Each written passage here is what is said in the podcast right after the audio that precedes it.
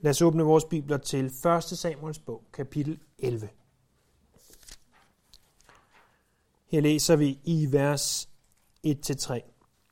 Ammonitten Nahash drog ud og belejrede Jabesh i Gilead. Mændene i Jabesh sagde til ham, slut pagt med os, så vil vi underkaste os.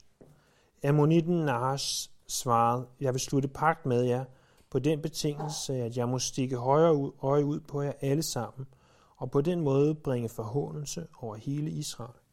De ældste i Jabesh sagde til ham, giv os en frist på syv dage, så vi kan sende bud ud over hele Israel. Hvis der ikke er nogen, der kan frelse os, vil vi overgive os. I kapitel 10, der så vi, at Saul var blevet valgt til at være konge. Det var der mange, der syntes godt om, men i slutningen af kapitel 10 så vi også sidste gang i vers 27, at nogle ondsindede mennesker sagde, hvordan skal han kunne frelse os? De foragtede ham og bragte ikke nogen hyldesgave til ham, men han lå som ingenting. Så der var nogen, der ikke syntes om, at Saul skulle være konge. Og øh, Saul får nu en mulighed for at bevise sit værd som Israels næste, eller første og næste, men første konge. Ammonitten Nahash indledes til med. Ammonitterne, det var jo den fætter, som Israel helst ikke ville tale om. Det var den fætter, som man håbede på ikke kom med til familiefødselsdagene.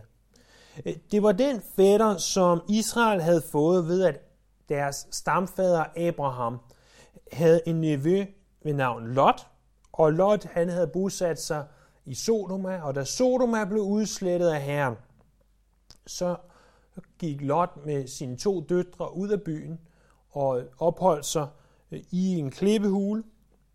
Lots døtre øh, var overbevist om, at hele jorden var blevet udslettet, og de nu aldrig ville få børn. Så for at følge de redde øh, øh, menneskets eksistens, tror jeg, noget i den øh, retning, tænkte de, jamen lad os sørge for at gøre vores far fuld, og så kan han gøre os gravide.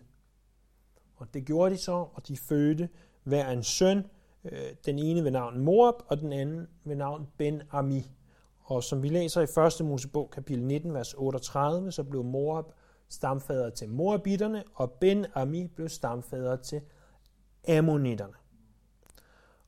Ammonitterne, de var et nomadefolk, og øh, selvom de var et nomadefolk, så havde de en konge, og den konge, han hed Nahash, som vi læser om her. Nahash, det betyder slange.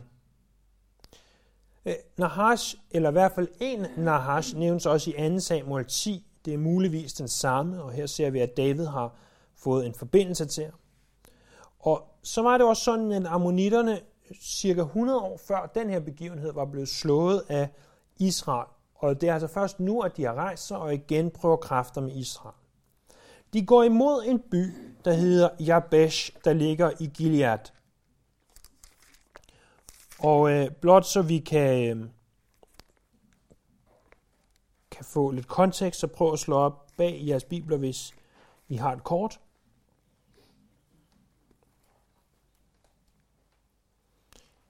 I øh, den bibel, jeg har, der er det kort nummer 1.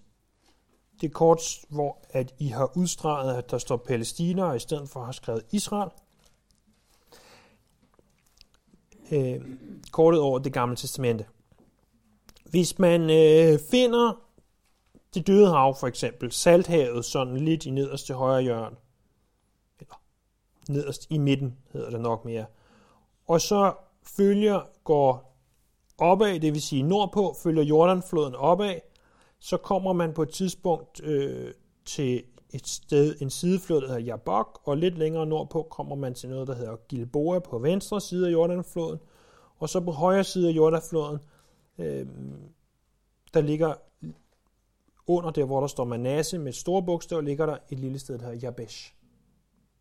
Og det var der, Jabesh i Gilead lå.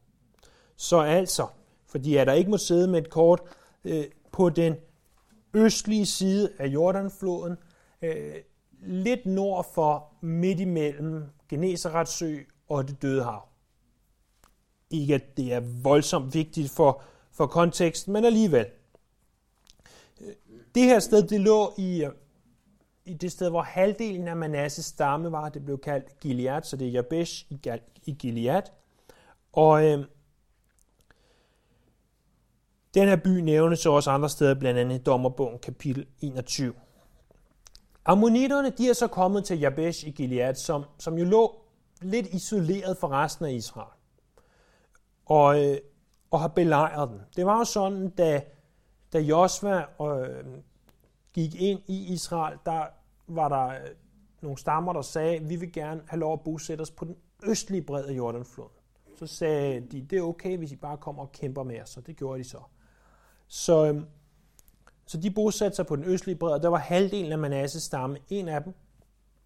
Og, øh, og det vil sige, et fortal af israelitterne boede på den østlige bred, og heriblandt byen Jabesh. Så ammonitterne har omringet den her by, og grund til, at man omringede, var jo tit fordi, at byer, øh, de havde en eller anden form for fæstningsværk. Det kunne være en mur. Øh, og, og det må vi næsten gå ud fra, at Jabesh havde, siden de ikke bare har stormet ind over den uden at, at, øh, at vi er sikre på det. Øh, det de så gjorde var, at hvis de lægger sig i en ring rundt om byen, hvis de er nok til det, så hvis nogen vil ind i byen, så blev de slået ihjel, og hvis nogen vil ud af byen, så blev de slået ihjel. Og, og det betød, at Jabes de havde de forsyninger, de kunne have øh, inden for byens øh, mure, i, øh, indtil de slap op, og så ville ammonitterne kunne gå ind og plyndre byen og ødelægge den. Men folkene i Jabesh i Gilead, de så ikke anden mulighed end at underkaste sig ammonitten Nahash.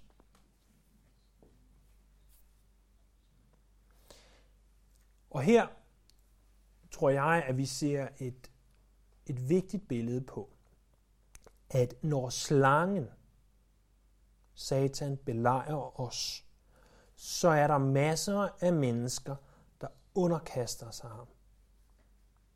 Og så lader de ham ødelægge deres liv. Det er jo sådan, at Nahash betyder slang, og Satan kaldes for slang. Og underkastelse, det er jo i virkeligheden på mange måder langt nemmere end at kæmpe. At give op er nemmere end at kæmpe, men det er også et sølle liv at leve et liv i underkastelse. Det er sådan, at Satan han kan ikke tage frelsen fra os. Men hvis nu han kunne uskadeliggøre os, så vil vi ikke længere være effektive i Guds rige. Satan han kan ikke bestemme over vores vilje. Men hvis han nu kunne få os frivilligt til at underkaste os, så kan han have en eller anden form for magt over vores liv. Så han ønsker altså, at vi overgiver os og ikke længere kæmper imod ham i den åndelige krig, vi står i. Man kunne forestille sig en situation, hvor et slange, han igen og igen kommer til os, måske igennem velmenende familiemedlemmer, kollegaer, venner og så, og så videre, der siger, øh, hvis du altså er så religiøs, som du er, så kan vi altså ikke have noget med dig at gøre, eller så har vi ikke lyst til, at du kommer med til vores øh, familiefødselsdage eller julefrokoster, øh, eller hvad det nu måtte være. Eller vil du godt sørge for at nedtone din såkaldte religiøsitet, når nu du er sammen med os? Og, og hvis, hvis Satan igen og igen kommer til os igennem de her øh, mere eller mindre velmenende familiemedlemmer, og bruger dem som et instrument, så kan det være, at hvis jeg begynder at give efter for det, at min Øh, gejst for Herren, min iver for Herren, bliver mindre og mindre. Der er helt sikkert tusinder af andre situationer, som øh, hvis vi begyndte at opliste dem, kunne komme i tanke om. Hvor at Satan kan komme til os, og han kan prøve på at få os til at underkaste os det, som han ønsker. Nemlig at vi ikke tilbeder Herren. Nemlig at vi ikke er effektive for Herren. Nemlig at vi ikke kæmper imod ham. Nahash han siger, jeg vil acceptere den her overgivelse. Det er altså Nahash ammonitten. Jeg vil acceptere den på en betingelse. det er, at jeg må stikke højre øje ud på alle. Det var rimelig almindeligt i Mellemøsten øh, og i Nærøsten, at man stak et øje ud på fjenden.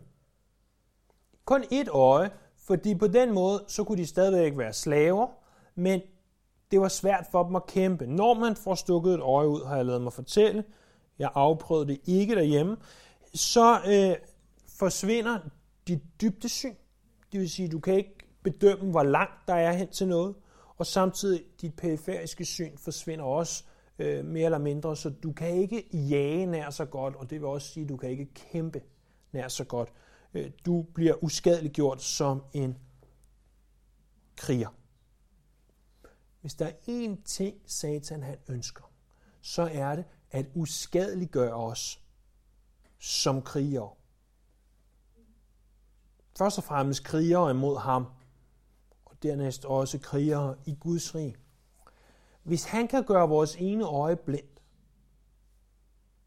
og vi ikke længere kæmper imod ham og for Guds rige, så har han vundet en kæmpe sejr. Så kan det godt være, at vores tilbageblivende øje skiller lidt til Gud en gang imellem. Men hvis vi ikke kan kæmpe, så har han da i det mindste vundet den sejr.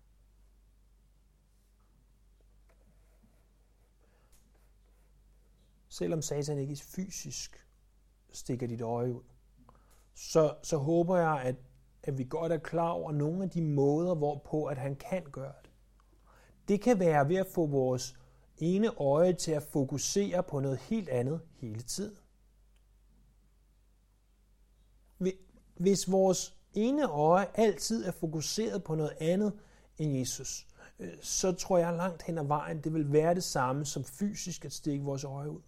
Fordi i al den tid, vi er fokuseret på noget andet, så kæmper vi ikke den kamp, vi er kaldet til at kæmpe. Men det var ikke alene at uskadeliggøre dem som krigere, Satan ønskede. Han ønskede også at håne hele Israel. Eller Nahash vil selvfølgelig. Øh, han ønskede at håne hele Israel. Han ønskede at håne Israel ved at sige, se, det kan godt være, I slog os for 100 år siden, men vi er kommet tilbage, og nu har vi slået den her by i stykker, og måske bare vent og se, hvad vi vil gøre med andre. Noget i den retning.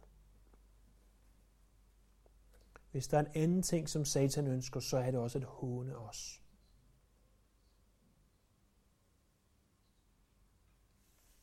Prøv at se, hvor dårlig en kristen hun er. Prøv at se, hvor elendigt et menneske han er. Prøv at tænke på, du gør ikke, du kan ikke, Hvordan kan du tro, at du skal? Han håner os. Han kaldes i Bibelen for vores brødres anklager. Men husk de her to ting. Satan er altid en løgner. Og Satan øh, ved godt, at der står i Bibelen, der er ingen fordømmelse for de, som er, for, for de, som er i Jesus Kristus. Men han sørger for, at vi vender det blinde øje til det vers. Fordi vi ved fra skriften, i hvert fald intellektuelt, at der ikke er fordømmelse for os, når vi er i Jesus Kristus. Men en ting er at vide noget intellektuelt. En anden ting er at opleve det i vores hjerter.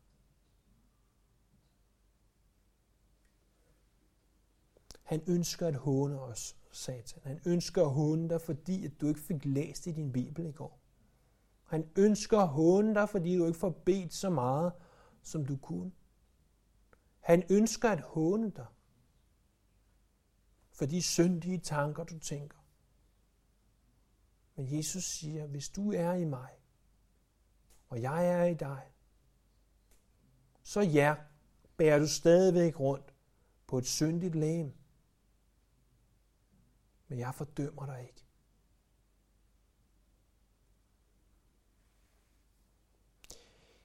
De ældste i Jabesh, de kunne godt se, at det her med at få stukket øjet ud, det ikke tiltalte dem eller de andre mennesker i byen. Utroligt nok. Så de siger, hvad nu hvis vi får en uge, og vi kan løse problemet? Og jeg har ladet mig fortælle, at det var ikke ualmindeligt, når nogen belejrede, at de, de gav folk noget ekstra tid til at, at prøve at løse et problem. Jeg forstår ikke helt hvorfor, men, men sådan var det åbenbart. Så de sender besked ud til, til hele Israel, står der. Og det må altså betyde, når det er til hele Israel, at de endnu ikke har fået at vide, at Saul han er blevet udnævnt til konge. Ellers skulle de lige så godt have sagt, hvis du er konge, Saul, så kom her og, og kæmp for os. Og så ser vi så i vers 4-7, at Saul han får besked om, hvad der er sket. Da sendebudene kom til Sauls Gibea og forelagde sagen for indbyggerne, brast alle i gråd. I det samme kom Saul hjem fra marken med sine okser, og han spurgte, hvad der i vejen med dem, siden de græd. De fortalte ham, hvad mændene fra Jabesh havde sagt, og da han hørte det, greb Guds ånd ham, og vreden flammede op i ham. Han tog et spand okser, skar dem i stykker og sendte stykkerne med sendebudene ud i hele Israel med den besked. Hvis der er nogen, der ikke vil rykke ud sammen med Samuel, Saul og Samuel, så skal det ske, som skete med disse okser. Der blev folket grebet af rasel fra herren, og de rykkede ud alle som en. Så indbyggerne i Gibea, hvor Saul han bor, de hører det her, de begynder at græde, og øh, Saul, selvom han faktisk var valgt til konge, så gik han ud i, i, marken og arbejdede, hvilket jo er bemærkelsesværdigt. For han vidste, at han var salvet til konge, han vidste, at han skulle blive konge. Han havde i princippet ikke behov for at arbejde en dag mere i sit liv. Alligevel så valgte han at gøre det. Han valgte at benytte de gaver, han havde fået. Men da han så kommer hjem fra marken, så hører han, øh, hvad der er sket, og så oplever han det, som Bibelen øh, betegner som, eller i hvert fald betegnes som i Bibelen, retfærdig vrede. Der står, at Guds ånd greb Saul. Kapitel 10 så vi, at Guds hånd kom over Saul. Årsagen til, at Guds hånd greb Saul, var ikke for, at han skulle have en oplevelse med Gud.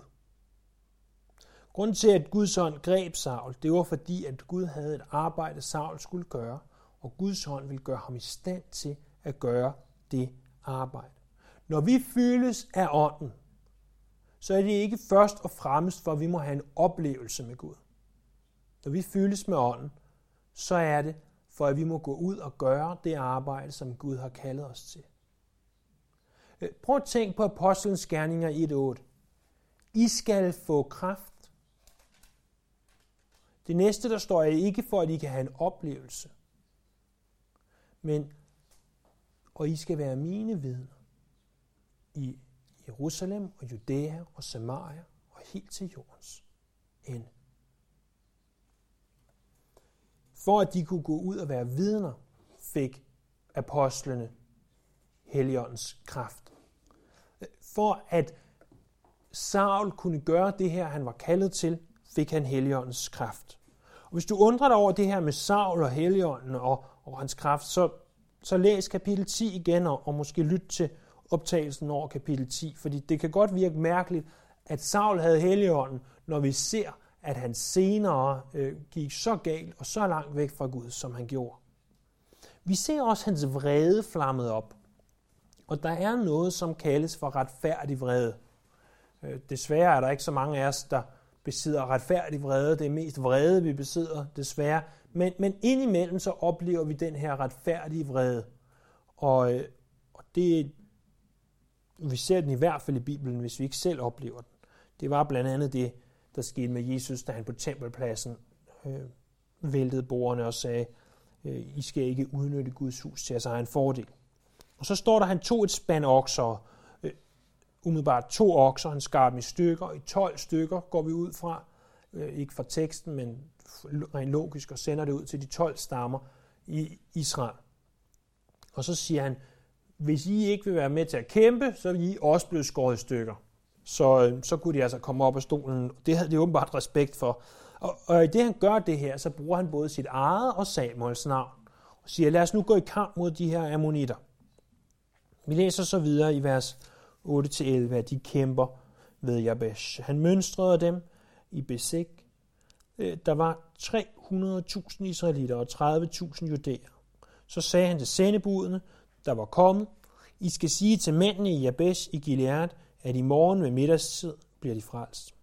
Da sendebudene kom hen og fortalte det til mændene i Jabesh, blev de glade, og de sagde til ammonitterne, i morgen vil vi overgive os, og så kan I gøre med os, hvad I vil. Næste dag delte Saul herren i tre afdelinger. I morgenvagten trængte de ind i lejren og huggede ammonitterne ned ind til middagstid. De overlevende blev spredt, og der var ikke to tilbage på samme sted. Besæk, det er formodentlig beliggende på den modsatte side af, hvor Jabesh lå. Så den modsatte side af Jordanfloden, øh, men på samme højde som, som Jabesh, sådan cirka. Og der får Saul altså samlet 330.000 israelitter. Prøv at tænke over, hvor hurtigt egentlig og, og, og, og vildt det er, at han kan få samlet 330.000 israelitter på, på få dage. Øh, øh, by, med, øh, folkene i Jabesh, de havde fået en uges varsel til at klare alt det her. Først skulle besked nå ned til Saul, og så skulle Saul komme derop i løbet af den uge, og så havde han fået samlet 330.000 israelitter. Øh, vi er ikke sikre på, hvorfor at Juda øh, nævnes specifikt her.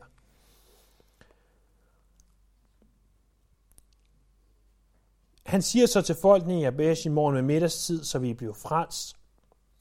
Og mændene i Jabesh, de siger, vi kommer ud, vi overgiver os, og så kan I gøre, hvad I vil øh, med os. Det de bare ikke siger, det er, I kan gøre øh, med os, hvad I vil. I skal bare lige huske, at I skal slås mod 330.000 øh, israelitter først, og igennem dem, før I kan komme til os. Saul han deler sin her i tre, og øh, går ind øh, allerede tidligt om morgenen og hugger ammonitterne ned, og det bliver han ved ind til middagstid. Øh, formodentlig allerede øh, fra klokken 2-3-4 stykker om morgenen begynder han at gå ind og øh, bliver ved ind til middagstid, og de bliver spredt, og ja, de, øh, de bliver så spredt, står der, der ikke er, er to tilbage på samme sted. Det er en anden måde at sige, at det er en stor sejr. Så Saul oplever altså her sin første sejr. Noget, der, som vi ser nu, kommer med til at stadfæste ham som konge. Lad os prøve at se de sidste fire vers. Folket sagde til Samuel, Hvem var det, der sagde, skal Saul være konge over os? Kom med de mænd, så vi kan dræbe dem. Men Saul sagde, i dag skal ingen lide døden, for i dag har Herren givet Israel sejr. Samuel sagde til folket, kom lad os gå til Gilgal, og der stadfæste kongedømmet. Så gik hele folket til Gilgal, og der for Herrens ansigt i Gilgal gjorde de Saul til konge. De bragte måltidsoffer der for Herrens ansigt, og Saul og alle Israels mænd var meget glade. Så igen mindes vi altså om, at der var nogle mænd, som ikke ønskede, at Saul skulle være konge. Og da de, som fulgte Saul, ser, åh, prøv at se den her kæmpe sejr, han har haft. Selvfølgelig skal han være konge. Hvem var det nu, der sagde, at han ikke skulle være konge? Dem, der siger, at han ikke skal være konge, de skal dø. Men Saul siger, nej, det skal de ikke. Vi behøver ikke slå dem ihjel i dag, fordi Herren har givet os en stor sejr. Samuel siger så, lad os droppe det, lad os gå til Gilgal og sørge for, at Saul bliver til konge, ganske som Herren har salvet ham til. Og der står, at de bragte måltidsoffer for Herrens ansigt, og Saul og alle Israels mænd var meget glade. Øh, havde det været et eventyr, kunne vi næsten have sagt, at de levede lykkeligt til deres dages ende. Sådan lyder det på alt det her. Øh, vi, der måtte have læst øh, bogen før, ved godt, at sådan ender det desværre ikke for Saul. Det var også det, vi talte om sidste gang, og vi vil helt sikkert komme til at tale om det igen næste gang. Eller de næste gange. Satan, Nahash, slangen, han kan belejre og angribe udefra. Men for os, der er kristne, der kan han ikke angribe os indefra. Men vi ser, at Saul han havde en udvendig kamp imod Nahash. Øh, øh, den havde han øh, der i, i de første 11 vers af kapitlet. Men vi ser her i de fire sidste vers, at Saul også havde en indvendig kamp. Det var en indvendig kamp, som også skulle vendes. Jeg prøver at vise jer, hvad jeg mener. For det første så kæmpede han imod usikkerhed. Saul var rimelig usikker på, om han egentlig skulle være konge, og om de gerne ville have, at han skulle være konge. For eksempel så vi sidste gang, at da han var blevet udvalgt til at være konge, så gemmer han sig ved trodset, det som vi definerede som deres udstyr. Og nu ser vi, at han så går ind og rent faktisk bliver konge, men han har haft kæmpet imod den her usikkerhed. Men nu bliver den bekræftet i den her kamp. Han kæmpede helt sikkert også imod hæv. Vores naturlige tendens er, at når nogen siger, øh, du skal ikke være konge, jeg kan ikke lide dig, øh, du får ikke nogen gave fra mig, så vil vores naturlige, kødelige tendens være at sige, jeg vil have hævn over dig. Øh, men Saul sagde, i dag skal ingen lide død. Jeg vil ikke tage den hævn, som jeg kunne. Og mere end alt andet, så kæmper øh, vi, hver en af os med hovmod. Det gjorde Saul også. For Saul har lige oplevet en stor sejr. Og når vi oplever sejre i vores liv, når vi oplever en sejr over Satan, at han ikke fik lov til at stikke vores øjne ud, at vi holdt vores blik på Jesus, at vi fik læst i vores bibler, og vi fik bedt, og vi fik kommet i kirke, og vi fik gjort gode gerninger, og så videre. Så er det nemt at opleve hovmod, stolthed, at vi er bedre end andre. Men Saul sagde, det er ikke mig, men det er Herren, der har givet en stor sejr. På samme måde i vores liv, så har vi udvendig kamp, der skal kæmpes imod Satan. Det er det, som Efeserbrevet kapitel 6 taler om i, i detaljer med at øh, være stærke i Herren og i hans mægtige styrke. Og iføre Guds fulde rustning, og den fulde rustning nævnes. Og hvordan at vi skal vi skal kæmpe ikke imod kød og blod, men imod Satan. Det er den udvendige kamp. Og det er en ting, det kan virke abstrakt og alt det her, men det er en udvendig kamp. Men der findes også i hver en af os en indvendig kamp. Og her nævner jeg tre ting, som Saul kæmpede med. Du og jeg kæmper nok også, måske med nogle af de her ting, men måske også med andre ting. Er jeg god nok? Kan de andre lide mig? Hvad tænker hun om mig? Hvad tænker han om mig? Og hvad nu? Hvad skal min fremtid bringe? Og hvad vil de sige til mig øh, på jobbet i morgen? Og hvad vil de sige, når de finder ud af, at jeg er en kristen? Og hvad tænker mine forældre om? Og så videre, og så videre, og så videre. Ligesom at den udvendige kamp kæmpes ikke i vores egen styrke, men i Herrens styrke. Ligesådan skal den indvendige kamp ikke kæmpes i egen styrke, men i Guds styrke. Så lad os bede om, at Herrens ånd må komme over os, så vi er i stand til at kæmpe den kamp, både udvendigt, men også indvendigt, som vi står i og at vi, som Romerbrevet kapitel 8 udtrykker det, må mere en sejr. Man kan sejre, og så kan man mere end sejre. Men det er kun i Jesus, vi kan mere end sejre. Lad os bede sammen. Jesus, vi, vi takker, at, at du du ikke ønsker at lade os kæmpe kampen alene. Men du går i spidsen for os, her, og du kæmper for os. Men vi skal være villige til at blive mønstret i kampen, til at dukke op. Og vi beder her, at, at du må kæmpe på vores vej. Du må hjælpe os til at tage Guds fulde rustning på. Og lad os ikke blive mismodige, når vi bliver hånet. Men lad os huske, at der er ingen fordømmelse for de, som er i dig. Vi ærer dig, vi elsker dig, vi priser dig. Amen.